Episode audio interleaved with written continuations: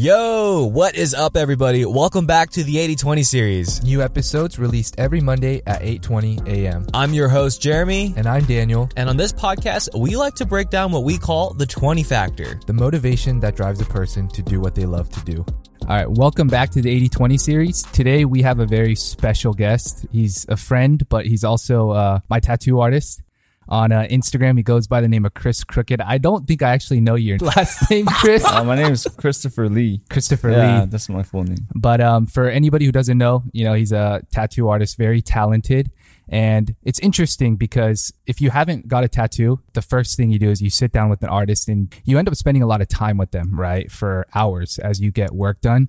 And in the process, you learn a lot about the other person because you share a lot of stories, you share a lot of their background and how they got to where they are. And the reason why I wanted to reach out to Chris is because during my sessions, we got into all of that and he had an incredible story. And so I linked up with Jeremy and I was like, bro, we got to get Chris on. And so we're here right now. So without further ado, you know, I want to welcome Chris Lee onto the podcast. Hey, thanks for having me, guys. Thank you for joining us. So before Yes, we sir. dive into this, I just want to preface this by saying we don't have visuals right now, but if you could see, Daniel has this amazing sleeve going down his arm, uh, like a bunch of tats, and then I've recognized that artwork working with uh, another influencer at the time, Fam Flex, and I've just seen it everywhere. But for me, this is like surreal to see. Like, dude, this is the guy behind all the work. This is the guy behind the pieces. We got him today, Chris. What Hey, is what's up, man? What's up, bro? It's a nice uh, Saturday morning. Beautiful day.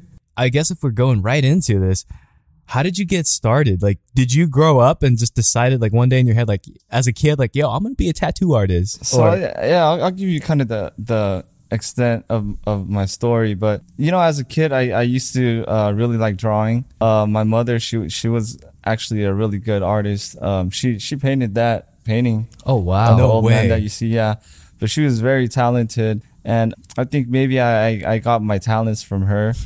Um, but yeah, I mean, as a kid, I used to love drawing, doodling, even like I took like little like art classes. Um, I never like followed through with it because um, as I got older, you know, I just started hanging out with my friends and you know just doing stupid stu- you know getting in trouble. So like my focus was not on art. My focus was on just being a little like troubled kid you know? Right. so yeah, I mean, throughout like you know junior high, high school, and you know, I I just kind of swayed like strayed away from it. Uh-huh. Um, even all throughout like my early twenties or whatnot. But um, so what had happened was um, you know, when I was in my early twenties, I had caught a case and I was I was looking at you know doing some prison time. So I had fought this case for like four years, and you know they were trying to give me like a long time. you Right, know? right. So that's why I was I was I hired a lawyer. I was fighting it for so long, anyways. But at the end of the whole case, I I ended up um, you know signing a two year deal. Okay. So they gave me two years prison time. Wow. Uh, once I got locked up, you know, it was it was my first offense. So um, I found out I was going to do half of the time. So I ended up doing a year in prison. But that's Mm-hmm. actually where um, you know my journey with tattooing started. Damn. Right. Um, Wait, really quick. yeah. Oh, I was going to say, like, how old were you at that time? Um, so when I got locked up, I was, I believe I was like 25, 26, 25, 26. I had caught the case when I was like 21. Mm-hmm. Yeah. I, I believe I was 21, but it was just Damn. a long process, Yeah, you know? yeah. Yeah. And, um, yeah, I mean, it, it, it sucked, but you know, it's, uh, it was a blessing in disguise. Right. so yeah i mean when i got um so it was like a little journey. So like w- when i got locked up um i was in county jail for like the first like like month. I was waiting for like them to transfer me to a prison you know? So Right. they were just holding me in in um in county. But i remember man when i first when i first got in there bro um i was you know it was my first time doing time and i was i was you know like stressed out i didn't i didn't know what to do with my time i was i was working everyone works out there so you know i was working out but you still have the whole day and um i did try there's a lot of like books in there that that are like like cycled around you know like people give them to each other or whatnot Right. so I tried reading, but I I hate reading. I I, I was never a good reader. Yeah, um, yeah. I can't even to this day I can't sit down and read a book. But um, you know, I did tr- read like a couple small books, but then it wasn't really doing it for me. So, you know, I, I, I wrote a letter to my brother and I asked him, you know, if there's any chance he can send me like a sketchbook or something to draw on, you know? Okay. So, um, yeah, he ended up sending like these two small sketchbooks. Um, and then right when I got that, I just, you know, I just got like a regular like number two pencil Yeah. and I, I just started drawing. You know, I just started drawing again. And uh, before that, I haven't drew for a very long time. Right. You know, but um, yeah. So I was I was drawing, and I was just like really like um, how do you say like consumed in it. Right. You know. Yeah. So I was just doing that like throughout the whole time w- when I was in county, and once I transferred to prison, same thing. Like uh, when I went to prison, I was first in something called a reception, where they um, keep you there. It's, it's kind of like like a little holding period Uh-huh. um, that they house you at, and then they kind of uh, categorize you and, and they kind of place you where where they think you should go Mhm. to at, at the final like prison that you're gonna stay at. Right. So I was there for a couple months, and I was in a, a two man cell. It was 24 lockdown, Yeah. like all day, every day. Damn. Every time we got any type of like freedom, like something would happen, and you know they would lock us all down Oh, again. and so it, it was just basically, um, you know, just imagine being in a two man cell for like all day, Yeah. every day. You know. Damn. But anyways, um, yeah, my program in there, you know, I was I was basically um working out like every every morning. I would I would work out and then um, you know, I would I would eat lunch. Well, it's breakfast like really early in the morning. Yeah. Could you walk us through like a typical okay, schedule? so from, basically, um, you wake up like you're supposed to wake up very early. It's kind of like military, right? Okay. Um, so they they feed you uh breakfast, you know, at like six o'clock in the morning, maybe Okay. sometimes earlier. Mm-hmm. And um, in in that um specific prison, because we were on lockdown, um, locked up in our cell like 24 hours, they feed us in the cell.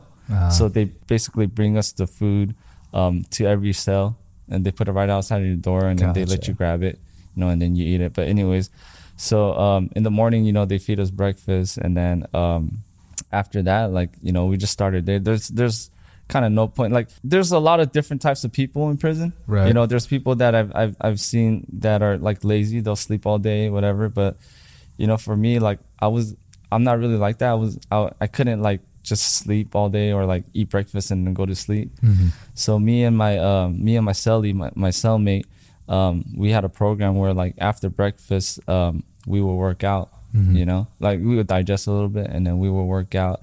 We would work out for like a good like couple hours. You know, and um, we would just be doing like burpees or push-ups and you know just like Yeah. kind of workouts like that. And all in your cell, right? all in our cell, and, and it's a fucking small cell. um, I mean, I, I I can't really tell you the the dimensions of it, Right. but it was literally um, just two bunks and um, a little desk at, at a little small window that you can't really see anything.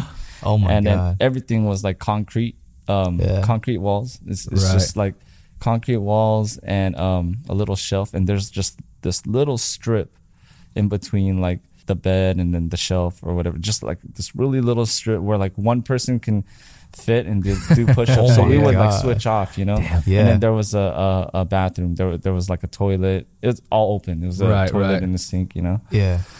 but yeah, so we would just um, do our workouts and switch off. We would just alternate alternate. But yeah, after that, after our workout, um, we would you know we get commissary, so we get we get to get things like you know like like ramen noodle soups and Mm, okay. um, just like snacks or, or whatever. It's like if you go to like a liquor store, you know, you get like stuff like that. Yeah. So they allow you to get that. So we got commissary. So we would, um, you know, we would make lunch. They usually, uh, when you get your breakfast, they give you a sack lunch. They give right after they give you like a brown bag with like just a very basic like you get like a a couple pieces of bread, a fucking a bologna, like Right. you know, just like an apple, like like Yeah. shit that's Yeah. very basic. Yeah. know? Yeah. So we would eat that, and then um, we would eat like our com- commissary. We would, we would make spread, and um, spread. I don't know if you guys know what spread is, but it's um, basically it's like gel food, and um, it's basically you know like top ramen. Mm, you get yeah. top ramen, and then um, you know you put it in in a plastic bag, and then you put you're supposed to put hot water. Like you, you could put any ingredient you want. Like you know you put the flavoring. You could crush up some chips, put it in. You could cut up you know your bologna from the sack lunch, put it in. You could put cor- uh, pork grinds, whatever. Like you, you Right. could get very creative with it. This is basically just a gang of calories and Yeah. carbs, you know. But you're supposed to like put like a little bit of hot water in it. Mm-hmm. Um, not like as if you're making a soup, but just like enough to where um, like you blow up the noodles, Mm, right? So the noodles get blown up and it becomes kind of like this like mush right. Oh, right? So, um, but you know, at the time when I was in prison, it, it was um, we didn't have hot water. The, we, the only source of water we had was from our sink. Uh, So Yeah. the hottest it got was like Like lukewarm. warm? no, it was lukewarm. Lukewarm. You know? Damn. So we would like make these little like meals and um we would fill it in with the lukewarm water and we would literally have to make it like we would let it sit for a while Yeah. because it takes a while when the water's lukewarm it takes a while for it to Right. like Like cook. do anything. You know, if you have hot water, it's instant. Yeah. right? It's pretty instant. But yeah, lukewarm water, you have to wait a little while. So you know, we would just eat lunch, and then after that, I would just start drawing. You know, I would just draw all day, just draw like whatever like I could think of, like little designs. Like I remember I was drawing like koi fish, more like Asian, stuff, like koi Mm. fish, koi fishes. Like I don't know, just like I would try to practice like writing and you know, just trying to like really like um what is it hone hone my craft is that Yeah, right? yeah, yeah. hone my hone my craft and um yeah man as I started doing that I started progressing a lot you know because I was putting a lot of time into it Right. I know I'm not I'm not going through the whole day anymore but um if you want to know the whole day yeah I, I mean I would I would draw all day and then um un, until uh it's it's chow time. So until like dinner which they serve pretty early too you know they serve like five six o'clock. And then um, we would eat that and then after I would I would draw again and then you know at that time I was I'm not really a religious person but I was trying to get like pretty you know like have some kind of like connection with God. Yeah, like some faith. so I tried I started reading the Bible and after dinner like that whole nighttime I would just draw a little bit try to read the Bible and just like talk with my my uh, cellmate and whatever. And then yeah basically that's our day. Like we would go to sleep at like 10 o'clock. Right. and then same thing like the next day Every, everything is just very repetitive very it's just a program you know that you're on. Yeah. yeah but um anyways after that experience in reception i was transferred to um chino state prison and over there i was actually housed in a dorm it was like a hundred man dorm and i was still drawing throughout this whole time Mhm. and um, once I got there, you know, I like w- when you go to like the final destination, like where your prison's at, you get a lot more like, um, like not you get a little more privileges, but you get a lot more like a lot more things are available to you. Right, right. You know, so like when I got there, you know, I'm able to get like actual like drawing paper. I could get like different pencils, whatever, like erasers. Like, you know, we made our little like um we made these little like tools where you can like kind of like like smear on the paper to you know like when you shade, you Mhm. kind of smoothing things out Yeah, yeah. stuff like that. So, so I got I had more supplies to draw and stuff. So, yeah, in the beginning part when I was in Chino, I was drawing a lot. There were guys that saw me drawing and you know like other artists too they would give me like you know if i needed like pencils or whatever they would just give them to me. They'd be like hey you know just ha- have it. Like i see you drawing this and that. There's guys in there that were you know that knew how to tattoo also and they're like you know they were kind of like um not not pushing for it but they were kind of like uplifting me Like you know? encouraging yeah, to- encouraging me like Yeah. yeah hey you could tattoo you know? So um i first started um you know once a lot of inmates saw i was drawing they came up to me and you know they started asking me to like draw them like tattoo patterns Mm, you know okay. so Yeah. they could get it tattooed from their friends Right. their- tattooing is not allowed in prison but tattooing happens in prison it's it's inevitable Yeah. right like people know the the cops the CEOs in there they know i mean they kind of just turn a blind eye to it you know Yeah. Yeah. unless you're doing it like right in front of their face you know yeah. But yeah so i started drawing like tattoo patterns for for guys and they would get it tattooed and i started really uh liking to draw uh portraits Okay. so i would draw like i think i first started drawing like portraits for like like my family. You know, my my my mom or whatever would send me like pictures of our family and my cousins or whatever. So I would, you know, draw portraits, send it home. And other guys saw that too, so you know they wanted portraits drawn. So I would draw portraits for other guys, and they would send it home. And you know, just, it was it was it was just like an ongoing thing with that. But uh, the guy I was bunked with over there is the guy who actually I should be thanking. Like he, he's the one that like kind of like started me off with Mhm. everything. He was this um, pretty old older um, Guamanian guy. Okay. And um, he was kind of like a big brother in there, you know, for me. And um, he barely had any. ta- he had some small tattoos. Um, he didn't have a lot of tattoos. He had like island style, like tribal. Right, right. Yeah. But um, you know, he saw me drawing all the time, and he's been in and out of prison a lot. You know, Mhm. since he was young, and I think at that age, uh, at that time, he was like forty something. So he, he was Oh, wow. he was getting pretty old, but he knew a lot, a lot of knowledge about like just prison life. You know, Right. so um, he approached me one day and he he told me he's like, hey, you know, like I could build you a tattoo machine. Like I know how to Uh-huh. build a tattoo machine. Like you want a tattoo? Like Yeah. Yeah. can you like tattoo me? Like I have these tattoos. Um, you know, what do you think about like fixing this Right. Right. and this and that? And I told him, dude, I'd never tattooed. I've never tattooed at all before, Yeah. but fuck, if you want me to, I, I will. And he's like, dude, I think you could do it. And I was Yeah. like, all right, for sure. So he built me a tattoo machine from scratch, you know, and it's crazy because like just the type of stuff that you know people figure out to do, and there's like fucking mind blowing. You know, Yeah, people get very nuts, yeah. creative. Wait, if you could just talk about that for a second, like what a tattoo machine So tattoo scratch. machine, you know, you can make it like several different ways, but you know, the main thing is you need kind of like a rotor, right? Like Okay. like, like a motor. Um, Yeah. Uh, and and people, you know, you can get that from like a Discman or like um, hair clippers or Damn. you know anything that has like a moving uh, rotor. Yeah, you know? yeah. Holy so we made he made uh, mine through like a Discman And there's like if you break apart a Discman there's like this little like disc looking like thing in the middle Yeah, that yeah. has like this little like I don't know, this little tiny bar that protrudes through the top. Yeah, that's the spins. Yeah. I mean, when you say Discman, you're talking about the CD players, yeah, right? CD player. this is a CD player. Yeah, I don't know if people know what a CD player is now. They could be like, "What is a Discman?" Yeah. dude. But anyway, so we, you know, we got that um as our main rotor, and then you know from there you kind of like you know you kind of improvise a machine. Like you use like a big pen.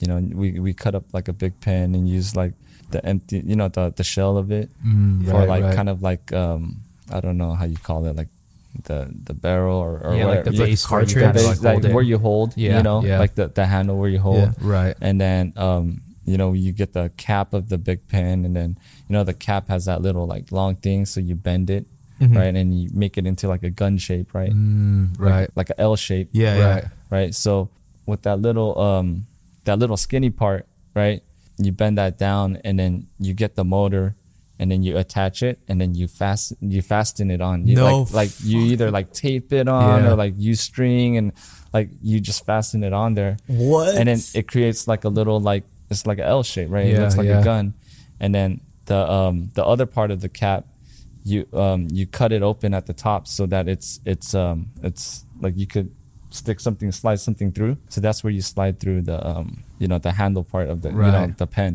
Yeah. what? and then um the tip of the gun you use um the tip of the pen, Mm, but um of course you take out the um the ballpoint right. Right. yeah, you, you take out the little ballpoint. We used to um, get the little skinny ink part, you know, the little skinny tube where the ink goes in. Yeah. We used to flush that out. So it just becomes like a hollow, like a little hollow tube Yeah. in there. And then, yeah, that's where you stick the needle through. And then, and then the needle, you actually, um, the needle we made through uh, guitar strings. You're allowed to get, uh, you know, people have guitars in there. Yeah, yeah. You know, like there's like Christian people or whatever that Yeah. do like service or praise. Yeah, so we get guitar strings and um I forgot which string it was, but it was one of the thicker ones that are that are like wrapped in coil. Yeah, yeah. So basically, it wrap, it's wrapped in coil, and there's like a, a wire that goes through it, like a really Uh-huh. thin piece of uh, Yeah. Metal. But yeah, you unwrap the coil, and then you get that little thin piece of metal, and then you just you you grind it down on the concrete, or if you have sandpaper, you sand it down, Right. make it into a tip, you know, like a needle. Holy shit, dude. so These are like basically, you use, yeah, you Yeah. use that as the needle, and then for the power power source, like I wa- I was still not too like um knowledgeable about like the power source stuff, but you know, like some people use batteries. We used an adapter, Mm, you know. okay. Um, the the guy that made me the machine, his name's Ben, but Ben, he somehow like kind of like rigged everything to where like you can put in a like wired it where like It's crazy. you um you can put an adapter on it and then yeah it'll run. oh you my know? god. wow. So basically, it's like a whole fucking crazy science to it. But anyways, shit worked. yeah, it, So- it worked. But um, you know, so he made me my first machine through like that, and um, you know, after I started tattooing him, uh, just like from no knowledge.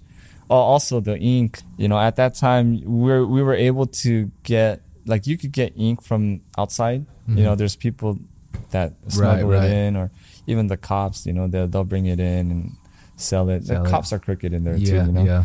but um yeah we use that uh, most of the times i use that um sometimes we used um homemade ink Okay. so homemade ink is basically you there's different ways you can make it but one way they made it in there was uh basically you get um they give you razors in there like plastic razors so you could shave like every few days or whatever. So basically when you get the razors um you can you can break down a razor and use that for a lot of things. So we always like took the blade out to use the blade for like you know anything like Yeah. if we want to cut anything even if we're making like food like we would cut like we would cut like our meat and vegetables with the fucking little razor No, you what know? the yeah but then Yeah. the plastic part of the razor um what you do is you you you get like a bunch of them and you burn them right Mm, you, right. you find a way to burn them and then you get like um uh, like a brown paper bag which were they give us because when we go to commissary they, they put all our items in a brown, brown paper bag. But you get a brown paper bag and then um you know you get you get a bunch of razors and then you figure out a way to burn them and then when you burn them you cover it with um, the brown paper bag and you leave it there for like hours you know hours. And like after everything burns what you'll find is like under the brown paper uh, like when you lift up the brown paper bag you'll see a lot of soot right do you know what soot is it's, it's like it's like black ash you know? Oh, okay. see a lot Yeah. of black ash that's collected Uh-huh. on the brown paper bag inside Right. so what they would do is they would get that soot and they would scrape it all off and then that's the that's your pigment that's your color What? right there that's the black That's and then they would um mix it with I wasn't really sure. So I personally never made the ink, but I've seen people make the ink, Right. and then we would just like buy it off. You were them. just the artist, right? Yeah, to yeah. you. So um yeah, so they would scrape the set off, and then they would mix it with like I don't know, like like lotion or baby oil, like Mm-hmm. stuff like that, and they would make ink out of it. You know? That's crazy. so that that's how they would make ink, and um yeah, so I I've used that kind of ink like a couple times, but most of the time I used real ink from outside Mhm. you know but yeah it was just a mission to do everything even like to get gloves like we would have to get gloves from the kitchen you know like because they they have latex gloves Right. you Yeah. know so we had to get gloves from the kitchen to to um to wipe you know over here we use like clean paper towel yeah, right yeah. like in there we would use like a clean rag or a clean sock you know or or, or something and and you know use that to wipe um for like ointment we would use like fucking like tres flores like fucking like hair wax or like Damn. you know shit like that and it was just it was so it's just like literally making like something from nothing you know Yeah. like, like it was it was just a crazy process but yeah anyways um yeah so i ended up tattooing um that that homie ben um i i fixed this little like Guamanian tattoo he had and then from there he was just kind of like hooked you know Yeah.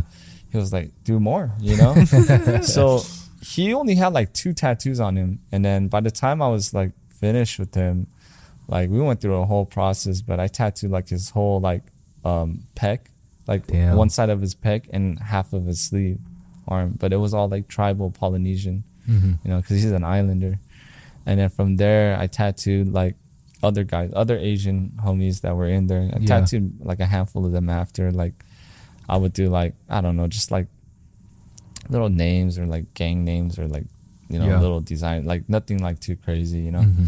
But I, th- that's where I was like, you know, I was getting introduced to that whole thing, you know, Mhm. like um, I've never done that before in my life, and you know, doing it was kind of exciting. Yeah. it was kind of like I was having fun, and it was helping my time go by, you know, and it was just giving me something to kind of look forward to, you know, in there. You know, I had like even though I was doing that in there, I still didn't have any thought of doing it outside. Mhm. You know, I was just like, okay, I'm just doing this in here. Like, all right, let's just do it. Let's Yeah, do this. right. You know.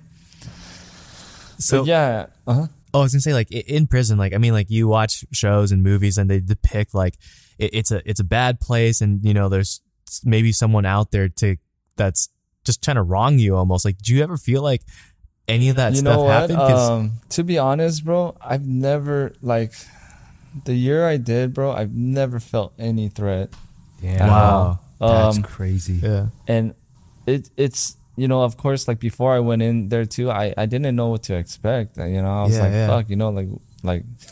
Am I gonna be fighting every day? Yeah. Like, Yeah. what, what am I gonna be doing? You know? yeah, yeah. Um, so there's a difference between jail and prison, uh, county jail and prison. But yeah, when I was in jail, um, it was a little bit more wild because a lot of guys are in there for a short time. They're doing, you know, 30 days, 60 days, a few months, Yeah. whatever, you know, and, and they go out and there's no real like structure in there. You know, there's politics as far as like races and stuff right, like that right.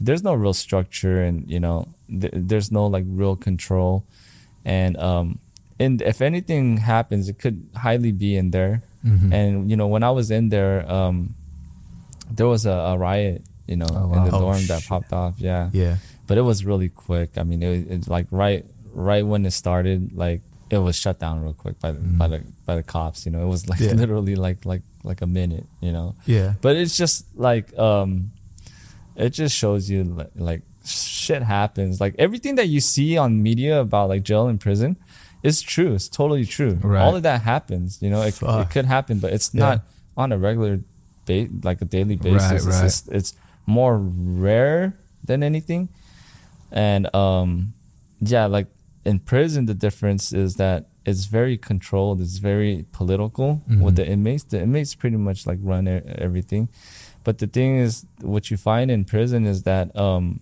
people are there for a longer period of time Right. people are doing time there you know there's people doing you know i mean i was doing short time i was doing one year but there's people doing like five years ten years 15 years coming off of like a 20 year sentence like Right. you know just and you know it's it's their home like people are living there so like you find more control in there and, and people want to be comfortable where they live right? You can't mm-hmm. be just like any hothead in there.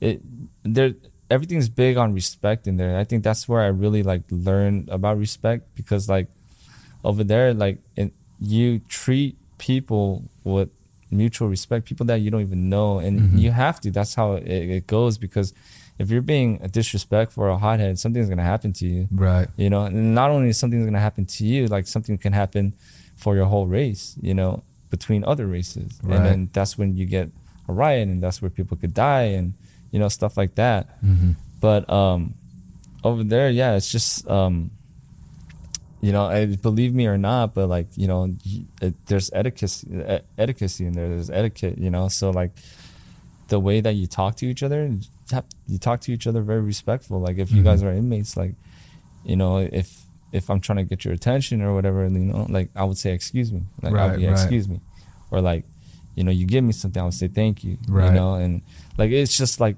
like proper etiquette it's Right. like you know people probably don't think that right like when they see like shit like that in Yeah. the media Yeah. No. but yeah it, it- like for the most part everyone's pretty friendly you know we always say like good morning to each other top of the morning like Mhm. stuff like that it's just like yeah but then yeah when there are incidents where like something does go wrong it could get very bad Right. you know but for the most part it's it's pretty controlled but yeah So like for the rest of your time in in prison, were you just pretty much tattooing every single day until I guess the day you got no out? i wasn't or- tattooing every single day no so so like like i said I, i've only tattooed probably like a handful of guys in there Mhm. and um I, t- I don't even know how long I tattooed for. Like I've I've tattooed a good amount of time in there because like our sessions like it's very short. Like we would only get like like one hour, two hour windows, you know, to tattoo. Right. You know, like because every like so often during the day, like the guards they walk. Mm, you know, okay. they walk Gotcha. around and they patrol. Yeah. So we have to kind of like match the timing, and we have someone looking out, and you know, if if they're starting to come around, they'll they'll tell Let you us. You know. know, they'll be like walking, you know, and they'll tell us that's, that's pretty much our warning. We got to put everything away. But yeah, dude, I don't know how long it took me to do that that homie Ben stuff, but it, it was it was a pretty it was like I think over the span of like a, a few months, you know. But yeah, I, I wasn't tattooing every day. Um, I was drawing every day, but yeah, after uh after that whole experience, um, after I got out, I really didn't know what I was gonna do. Shit, man, like just the thought of being a felon, you're just like, fuck, you know, what do I do? Yeah. before I went in, like I wasn't doing much either. I was just working like regular jobs. Um, you know, I, I did like you know I hustled a little bit, Yeah. whatever, Yeah. you know. But like I n- never had anything in mind or like didn't know what to do. And then, fuck, I mean, I, I was when I got out um, at that time. Um, I was living in Long Beach. I was staying with my brother. We had an apartment. Um, and I just my brother's like very heavily tatted too. Mhm. He he was getting tattoos since he was like I think like 16 years old. So he had a lot of tattoos and he's not scared to get like new tattoos. Mhm. So um yeah, I mean I just like a little short while after I got out, we just had the idea like fuck like I wasn't doing anything anyways. Yeah. So um, you know, I was like, yeah, let's tattoo, you know?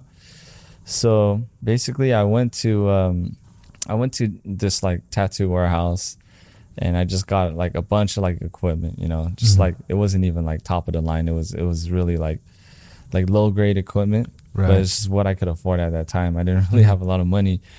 But yeah, I got all the equipment and um you know, it's a lot easier than what I used in prison. It's a lot easier to like figure out. But Yeah. yeah, so um like I just started tattooing in my apartment and um you know, I had some friends. Um I was tattooing I tattooed my brother, tattooed like a lot of my friends that I grew up with, Mhm. you know. Um and you know, they were just all down to get tattooed.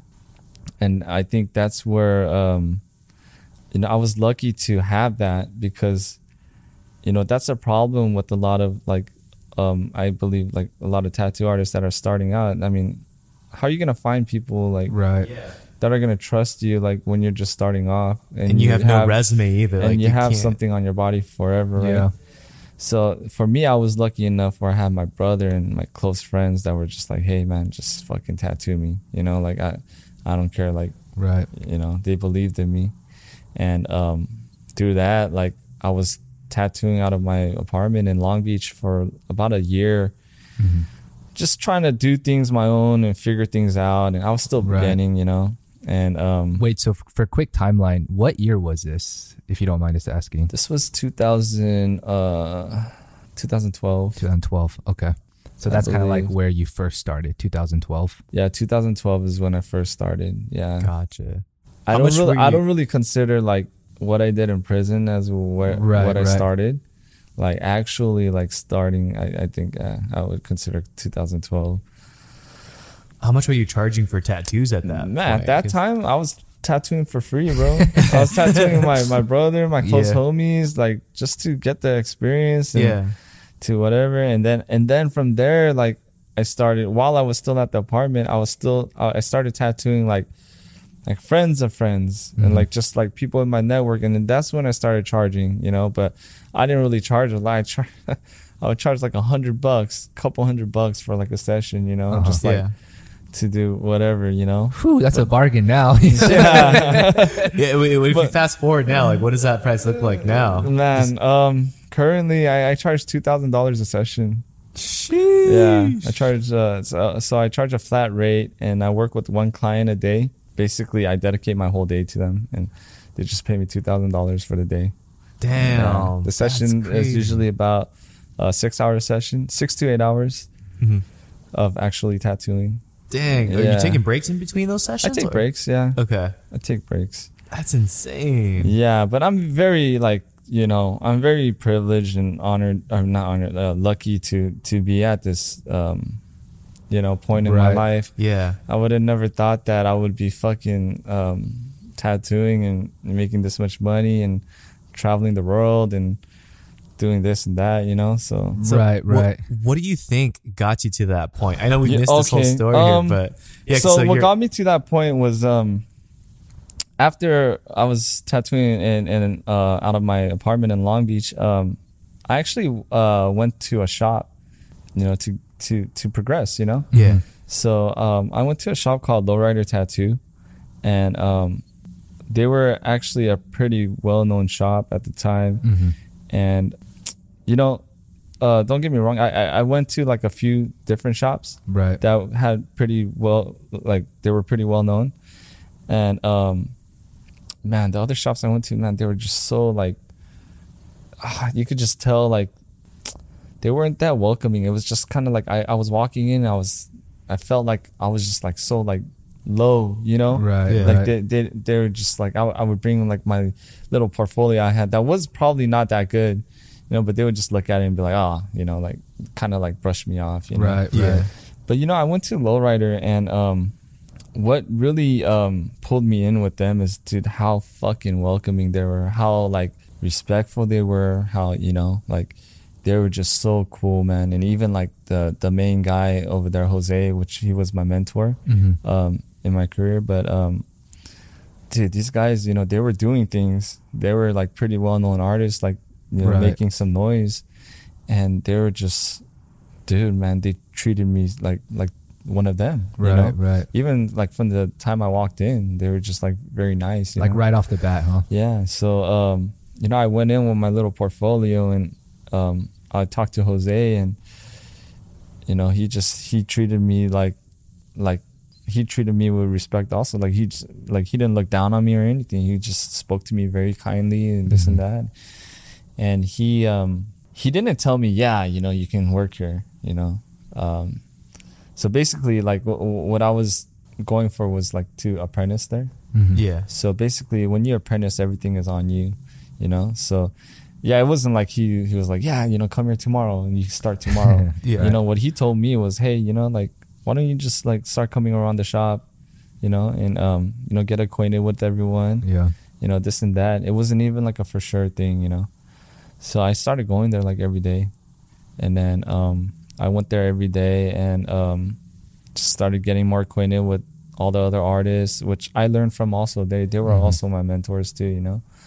But um, I ended up becoming an apprentice, you know, just going there like very persistently every day. I would just spend all day there, drawing, cleaning the shop, whatever you know, whatever they needed, and it was tough because you know I wasn't making any money at that. I, I had like no money back then, you Mhm. know, and even like when I was tattooing in my apartment, I wasn't really making that much money, right? Right. Right. So I didn't make money for like a good like couple years, man. And yeah, after that, I started making a little bit of money just when I started getting good at it. And for the listeners who don't know, I mean, it's very fortunate to be connected to somebody like Jose, right? Because I know because I I've obviously got tattoos before, and he's very well known in the industry He's as a very well known guy. He's um basically he's like a one of the pioneers, Right. um, I would say in this genre of tattoo, like Mhm. black and gray, like um, and um, he's considered like a legend. Um,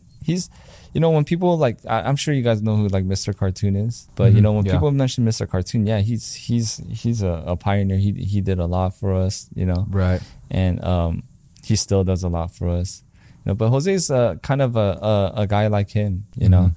That doesn't have as much publicity, but Right. yeah, Jose is still. You know, he he you know he deserves a, a lot a lot of uh, recognition too.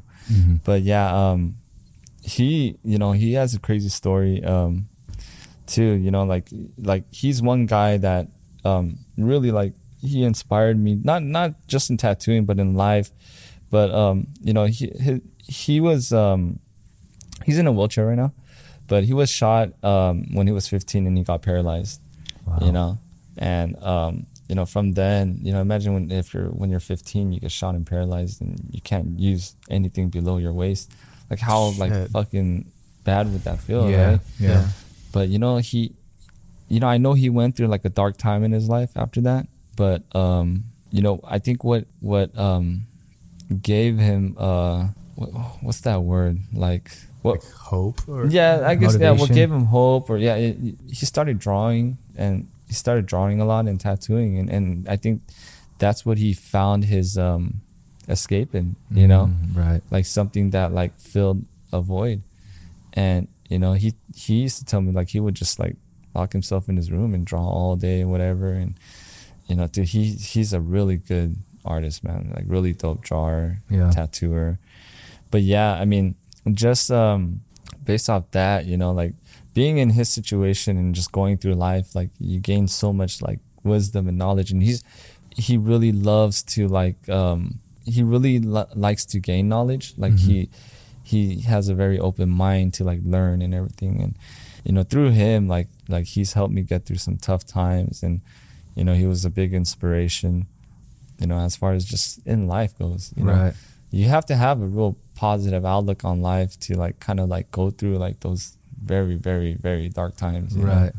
so yeah for me uh, i was lucky enough to like get close with him he's my he's my friend my, i consider him like a brother he's, uh, he's my mentor and and through like working with lowrider and him is how i kind of came to where i'm at right now Right. because um you know i was already a part of this shop that was kind of well known and at that time when i first started there they were doing a lot of campaigns like overseas like Mhm. in london like europe and stuff like that they would do conventions. And i started i was able to start travel traveling with them you know? Um, i started going like the first place i went internationally was london.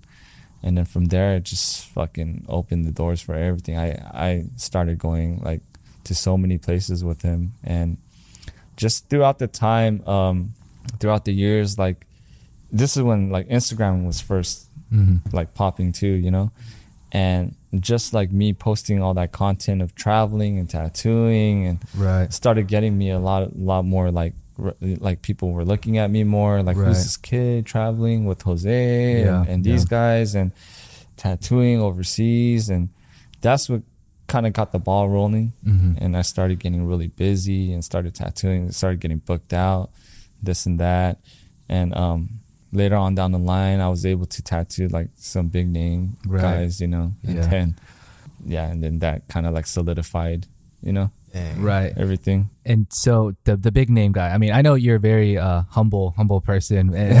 you know, I know I brought it up to you during our session Yeah. too, but it is incredible to see because, like you said, when you first started, you were literally doing it in your apartment, barely Yeah. charging anything, and then now you're making good amount of money. You're traveling the world tattooing, yeah and in the process, you had the opportunity to tattoo famous celebrities, for example, you know, like Justin Bieber and then uh, Drama recently Yeah. too. And I'm sure there's a couple others as well. yeah And so, a couple athletes I tattooed yeah. too And so, like, what kind of gave you the opportunity to to do that? Because I know for a lot of artists, right, the, Mhm. the biggest thing they need is exposure, like you said, and you had that through um, lowrider tattoos, Yeah. and then um, it's also tattooing people who can give you additional exposure on top of that, Yeah. which is like the celebrities as Yeah. well. So, if you could kind of talk a little bit about that. Um, with him, um, so for Justin Bieber, um, I, I, I tattooed his really good friend before that, uh, a guy named Josh, and he's a really cool guy. He reached out to me. He, you know, like I guess he knew about you know my work and stuff, and so I, I started tattooing him and got closer to him, and you know, one day, um, I was tattooing him and he was FaceTiming with Justin Bieber. and then that's, that's how I kind of met him. Okay. You know, that's where I first met Justin. Yeah. And then, um, yeah, we just, we just said what's up and stuff. And, you know, he, he knew I was the one doing his work. But anyways, um, after that, they had, um, reached out to me one time and they had asked me if I wanted to tattoo him, like his torso. He had some stuff on his, like, front of his body Mm-hmm. and he wanted to fill everything else up. So they had asked me if I was willing to do that, and um, I told him, yeah, of course, you know. So I put together a little design for them, uh, sent it to them. You know, they liked it, but at that time the timing was really bad. Mhm. Um, I'm pretty sure with him, his schedule's like pretty crazy too, and right. for me, I was traveling a lot during that time, and this was like right before I was traveling. I think I forgot if I was going to Hong Kong or somewhere, but I was right about to go on a trip. So that time actually didn't work out. Mm-hmm. Mm. And um, he ended up getting tattooed by, he gets tattooed by a bunch of different guys. Mm-hmm. He ended up getting tattooed by one of his like uh, artists that he goes to a lot. So after that, um, I didn't really expect anything else after that. But, um, you know, I think a few months down the line, maybe even more, they had hit me up again. And, um, man, I was freaking. so I, I was I was driving to the shop. I was Uh-huh. driving to work that day. It was like twelve o'clock, I think, and I had an appointment um, that was waiting for me there. And th- I think this was on a Thursday, and they reached out and they're like, "Hey, uh, Justin wants to know if you want to um, fly out to Utah with him and and tattoo him for the weekend." Damn. And I was like, oh shit. And I was like, damn, you know, like, I was like, yeah, of course. Like, I wanted to, you know, Yeah. um, but I had like appointments like that day and then Friday too. And so I was like, yeah, um, let me let me try to figure this out, you know. And I was like, when are you guys trying to leave? And they were like, like 3 p.m. And it was like 12 p.m. I was like, oh shit. And they're like, yeah, we'll send over a driver to pick you up and this Damn. and that. So man, I was just trying. I went to the shop. I, I told my client, hey man. So luckily these clients were local, Okay. guys that I've worked Right. on before. Yeah. I have a lot of out of town clients too, you know, but um, luckily, yeah, they were from around there, and um, I told them, you know, sorry, I got this opportunity. Like, Yeah. do you mind? And they're like, nah, go for it. You know, hell yeah, go for it. And my client for Friday too, he was like, go for it. So I was like, all right, cool. So I'm gonna, I told them, I'm good. I'm Yeah. gonna go. I don't know if I could make it by 3 p.m. though, because I had to like literally like get all my equipment, pack it up, go back home, pack, you know, Yeah. this and that. So basically, I did everything in a hurry, and then they, you know, they gave me a little bit more time Mm-hmm. because um, they were flying out on, on, on a private, jet, so I don't think they had like a real like time restraint. Yeah. So yeah, they gave me a little bit of time, and then um, and then yeah, they sent a driver over and picked me up, Yeah. and I was like, oh shit, okay, this is happening. And then what was so funny is like I was such in a rush, I forgot like some items. Uh huh. So, dude, on the way to we, uh, I think we flew out of Van, Van Nuys, but on the way to Van Nuys from Orange County to Van Nuys, we stopped by like two. I told the driver to stop by like two tattoo shops, right? Because I needed like certain things, Yeah. man, dude. And then, um, yeah, so we stopped by two tattoo shops, and then, um, you know, I asked those guys if I could get this, if I could buy these off of you. I just need like for a couple sessions, you know. But yeah, anyways, I made it. We made it on the plane, and then yeah, I, I hopped in the plane. I, I walked in the plane, and he was sitting right there, and he was like, "What's up?" Crazy. You know. And it was just it, it was cool. You know, at that time, it was kind of like um like it was just like kind of normal at the time. Like I, I wasn't like I didn't like think about it too much Yeah. Yeah. you know so it was pretty chill but it was just after the fact where like after i got back from utah and after i tattooed him i was like damn i just tattooed this Yeah. guy Yeah. yeah. you know Damn. and then like all my friends and everything were like damn you just tattooed this guy like Yeah. you know it's it's it's a pretty big thing you know Right. but um yeah man he was a cool guy Hell yeah. What Okay. piece did you uh, do for him? i did a um i did a piece on his upper arm which is an angel clock and rose Nice. Angel. and I I'm did like for it, these yeah. these two Yeah. guns inside of his arm. But Yeah. Yeah. it was a good time, good experience. Um, we got to stay in Utah. Um, I believe it was uh, Deer Valley. We went to the montage, Mhm. and um, just it was beautiful, beautiful like scenery, and I was just yeah, it was cool. It was like VIP treatment. I was like, fuck, this is this is That's crazy. crazy. So was was he your first celebrity that you got to work on? He was my first like big celebrity. Yeah. I haven't really tattooed much. I mean, just I I think I tattooed a couple couple celebrities, you know. Mm-hmm.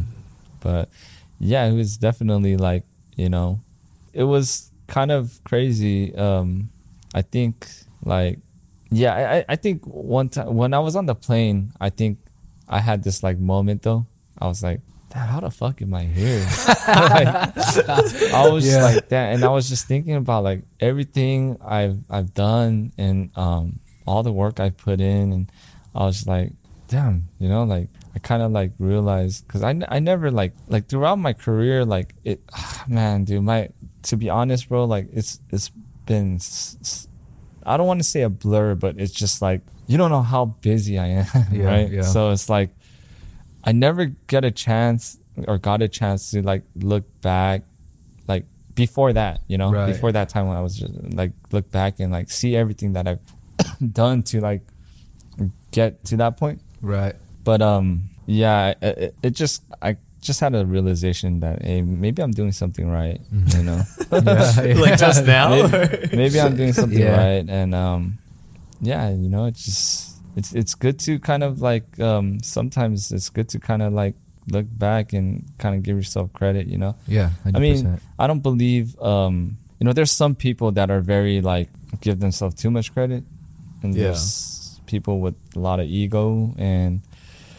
I think you should find a good balance. You know, you should know that. Um, I mean, honestly, you're no one special. You know, you're Yeah. just like everyone else. right. Right. But you're just on this journey in life, and you're hustling and grinding and trying to make the most of it. And you know, yeah, man, it's it's crazy. I, I definitely believe like in anything you do in life. Um, like whatever you put in is really what what you get out of it. And Mhm. um, like I mentioned this before and like other things, but you know, like you know, throughout life, like growing up and stuff, I always hear people say, "Oh, give it your hundred percent," and I always hear these sayings or these inspirational sayings, and I never like really like realized what that meant un- until like I actually went through it, right. and I could s- sit here and you know tell you for myself, hey, you know, like this is what it actually takes to get where you, you want to go, and you know, it's not easy and you know that's the problem It's too many people nowadays they they're looking for like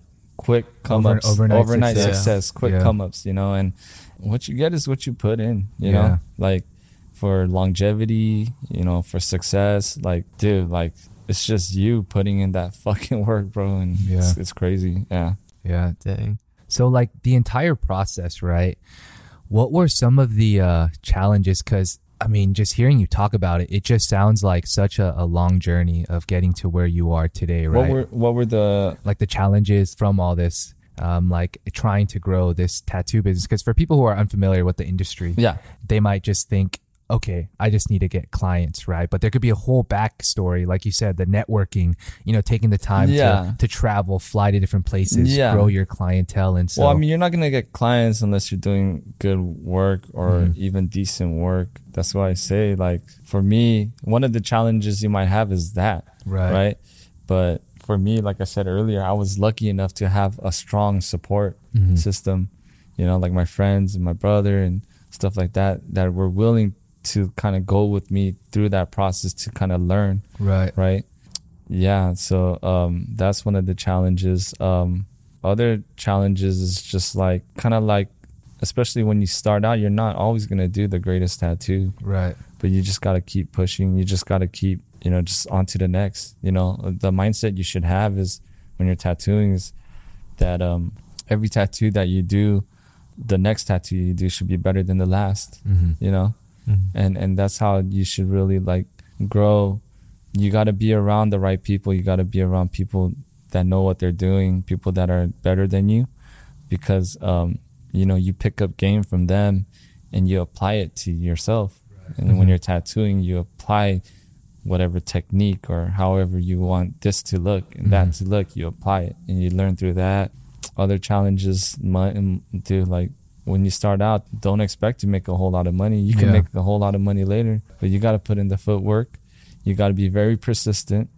A lot of people when they start out tattooing they're not as driven. You need you need a, a very big drive because it's not easy. It's not like you're just fucking sitting here t- like drawing on someone. It's, it's a whole other thing to it too you know? You're like working on on a person's skin and you know you're gonna overthink things and you know it's just a whole mental game too you know you gotta you gotta get through that and just even like putting in the time you know don't don't ever like uh short yourself or short your client Yeah. you know like for me i think uh one of the biggest reasons i grew was because i was tattooing i was doing these sessions and i was tattooing for a really long time Right. in these sessions and learning and taking my time to try to learn and yeah i mean through all that you grow you know Yeah. so yeah it's not an easy thing. I mean whoever's thinking about starting a tattoo now um first of all it's a total different industry than what it was even like five years ago.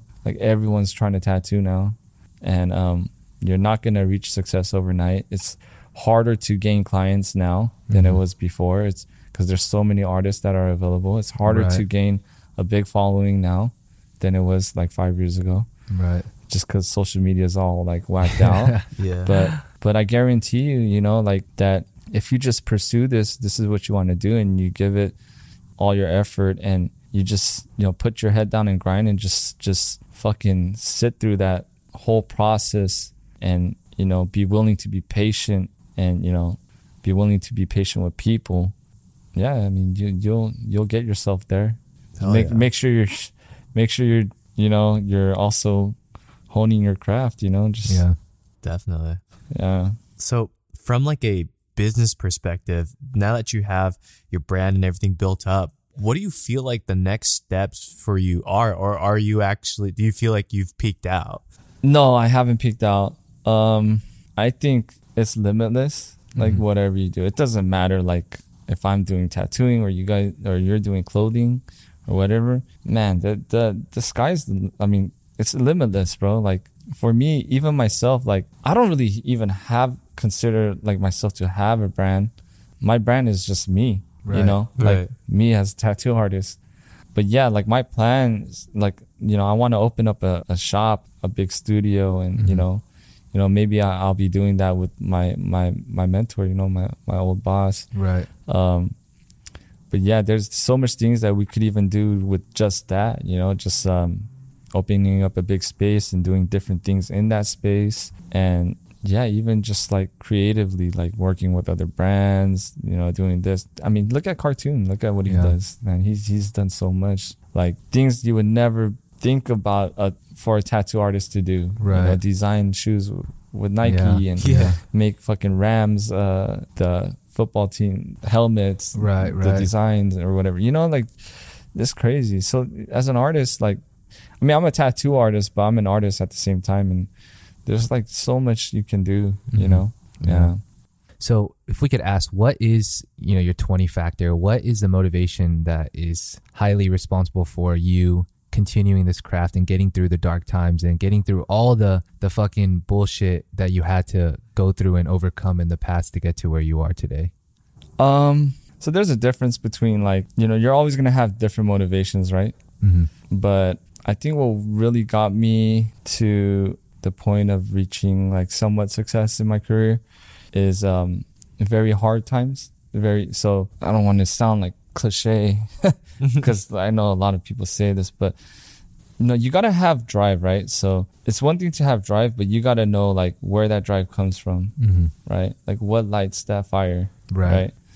And um, for me it, a dri- the drive can be different for everyone but for me personally uh, my drive was like many things from the past um, you know things i weren't happy about with myself um, maybe like relationships i've been in where you know i was at a really dark time in my life after those relationships where Right. like i was just a really sad person and Mhm. tried to find some kind of like um, escape through through this craft Right. and um, you know um, trying to prove something to myself trying to prove i don't i don't want to sound stupid man but i'm gonna just be real right Yeah, so like i went through like you know before before i started tattooing i went through that episode of like you know like prison and Right. fighting a case and all that but you know that that was also like my drive too from, from where i came from Right. but you know one thing that i now that i look back that i can kind of like say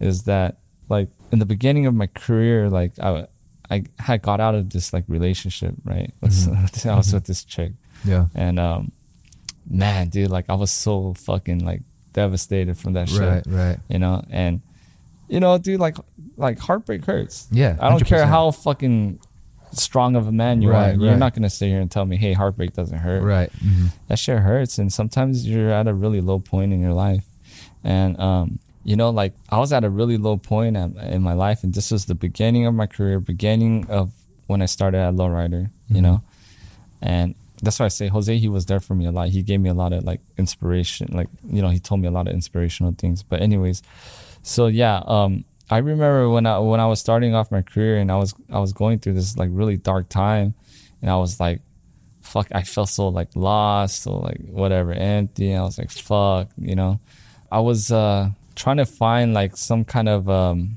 redemption through Yeah. tattooing. So I remember like when I was first started doing like these pieces, I would tell myself in my head, hey, like fucking do the best you could on this piece. Try to do the, the best piece and kill this piece because like yeah. you don't know who's gonna see it. And like for me, like I wanted to be like undeniable. You know, I I, I kind of came out of this like uh relationship. I got into a dark point and I felt rejected, right? Right, I felt rejected. And um I wanted to find redemption through that. So I wanted to become undeniable as an artist. So where like anyone that en- ever had like any doubt in me, like I can prove them wrong Right. Right. you know and that was kind of like my men- mentality you know i wanted to prove people wrong Right. anyone who ever had any doubt like in my past even when i was a kid or whatever Right. And that's what kind of drove me for a little while. And after some time it got to a point where i started like realizing that i should do this for myself Yeah. you know? So i started doing it for myself. And it was just a non-stop fucking ride you know? Like um, from that I, I went into just you know working every day like um, and then I would find different uh, motivation to see like I, I would just say oh how good can I do this piece Right, or how sick can I make this piece now or like how happy can I make my client you know like to be honest like what I do like I do this every day so it's like second nature to me but I um, sometimes you know I forget like that dude I'm I'm really doing this for this person and hmm um, it's impacting them, you know. Right. So um, I really try to like keep that in mind. Like I've worked on a lot of clients, and you know, even the stories that they tell me, you know, inspires me, or even like what they tell me how the tattoo affected them, Right. you know, in their life, makes me feel good, you Mhm. know. And at that point, I'm no longer doing it for myself. Right. I'm doing it for other people. Yeah. And that's what makes me like really happy at the end of the day hmm you know like even if i die i don't want to sound all fucking like Yeah, whatever yeah, yeah. but even if i die like i know that a part of me still lives on with like other people No, you know 100%. and that I, I was able to do that and um yeah man a, a lot of that stuff just should just keep you going yeah. Yeah. No, yeah that's real, bro. And like any man who fucking says that a girl's heartbreak has never impacted them is full of shit, you know? Cause I mean, like, it's crazy, especially when you're younger too. yeah It's wild how like something like that could really be that initial fuel that drives you to try to better yourself, right? And you can see that every day with people Yeah. at the gym too. Yeah. You know, it's Yeah. always Yeah. after a heartbreak where of course people are fucking on this new level where they're they on a this, tear dude yeah, exactly. And it's like that internal drive, but it's like, I got to fucking prove something now. yeah You know, and so uh, I know I could relate to you in that story, bro. Like, cause fuck, I, I've been heartbroken too, man. It's like the first one always hurts the most. Yeah, But that's also where you challenge yourself and see how much you can accomplish. And so, you know, I think that was, that was real and honest. And some of the greatest uh like music artists you know they Yeah. they they base their whole career off of fucking heartbreak yep, you know exactly. it's like look look how big they fucking get Yeah.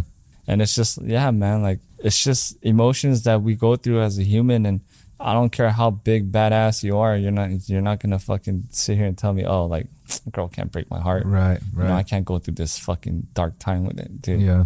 it's bullshit man you know us, us as men like we're vulnerable to fucking Right. girls you know like we're like they see sides of us that everyone doesn't see and, Right.